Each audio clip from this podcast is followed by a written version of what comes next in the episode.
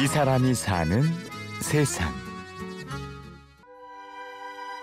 그러니까 이게 제가 어쩔 수 없이 하는 게 매년 그 시기에 뭐가 나올 거를 이제 예상이 가능하니까 이게 제가 보기엔 떠날 수가 없는 것 같아요. 왜냐하면 차마 뒤로 두고 떠날 수가 없습니다. 3월이면은 섬진강변에 벚꽃 피죠. 화엄사에 홍매화 피죠. 그 5월이 되면 서시천변에 양귀비꽃이 또 활짝 피거든요. 또 그게 또 좀 지나면은 원추리 꽃길이 형성이 되거든요.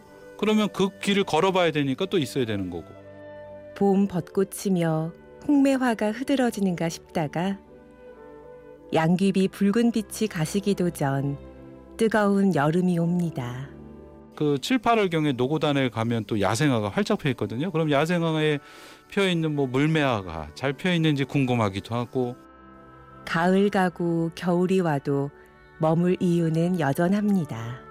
뭐 노고단에 눈이라도 오면 또 설경을 또 볼 수 있는 그런 기대감 때문에 계속 사는 것 같아요. 계속 살 것 같아요. 뭐 제가 손님들한테 여기 뭐그 은퇴하고 오시면 좋다, 최고의 곳이다라고 자랑을 했는데 제가 은퇴하고 딴 데 가면 그 거짓말이 되니까 어쩔 수 없이 살아야 될 것 같습니다. 계속. 고향도 아닌 곳에서 겨우 6년 만에 전라도 구례 땅에 푹 빠져버린 사람. 구례 관광 해설사 임세웅 씨입니다.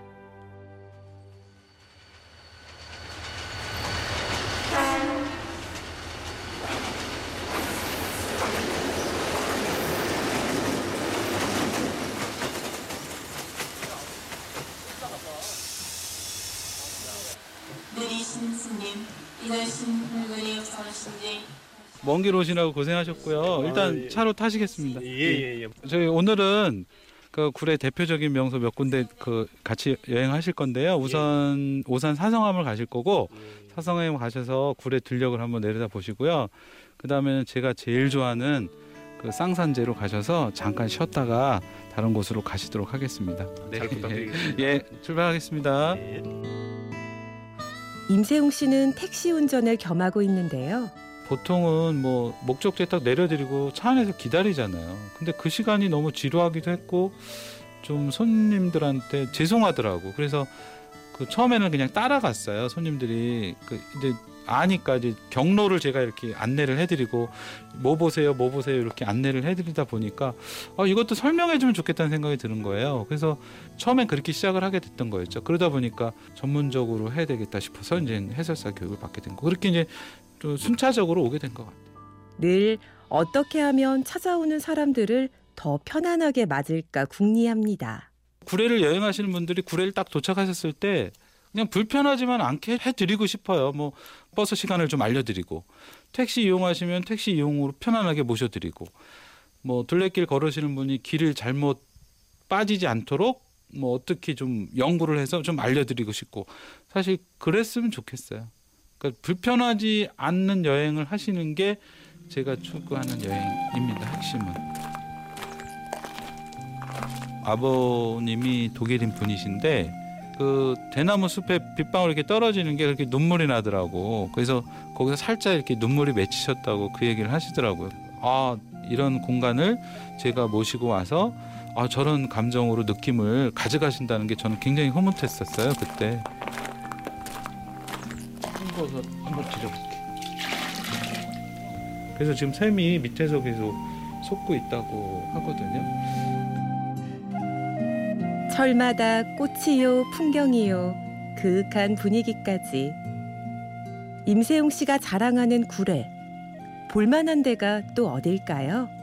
그냥 하루 여행한다고 해서 구례를 이렇게 느낄 수 있는 것 같지는 않더라고요. 그래서 최소한 아홉 번 정도는 오셔야 구례 그 제대로 된 모습을 느끼실 수 있을 것 같아서 평소에도 구례를 그 아홉 번 와야 되는 곳 이렇게 설명을 했었는데 이번에 그 문화이모작 사업을 할 때 구례 올레를 이제 그 만들어 봤습니다. 구례 올레 이름하여 문화 이모작 사업인데요. 이게 다 임세웅 씨의 구례를 사랑하는 마음에서 나왔습니다. 구례에 와서 이제 딱 보다 보니까 어 구례가 이런 거 한번 하면 좋겠다 그 생각을 했었어요. 그래서 또 택시 하면서도 앞으로의 꿈은 궁극적으로는 이 구례 시티 투어를 한번 해보면 좋겠다 이제 그 생각을 계속 하고 있었는데 그 꿈을 이어준 것 같아요.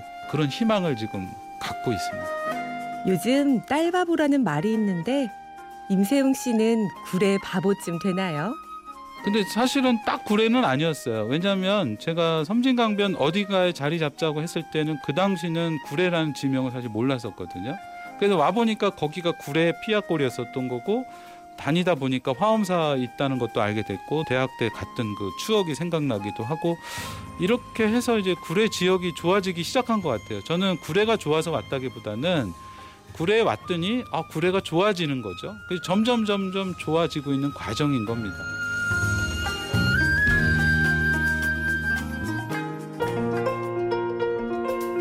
사람이 사는 세상. 우연히 찾아왔지만 이제는 구례를 누구보다 사랑하는 구례 바보. 전남 구례군 문화해설사 임세웅 씨를 만났습니다. 취재 민자영, 구성 연출 이순곤, 내레이션 임현주였습니다.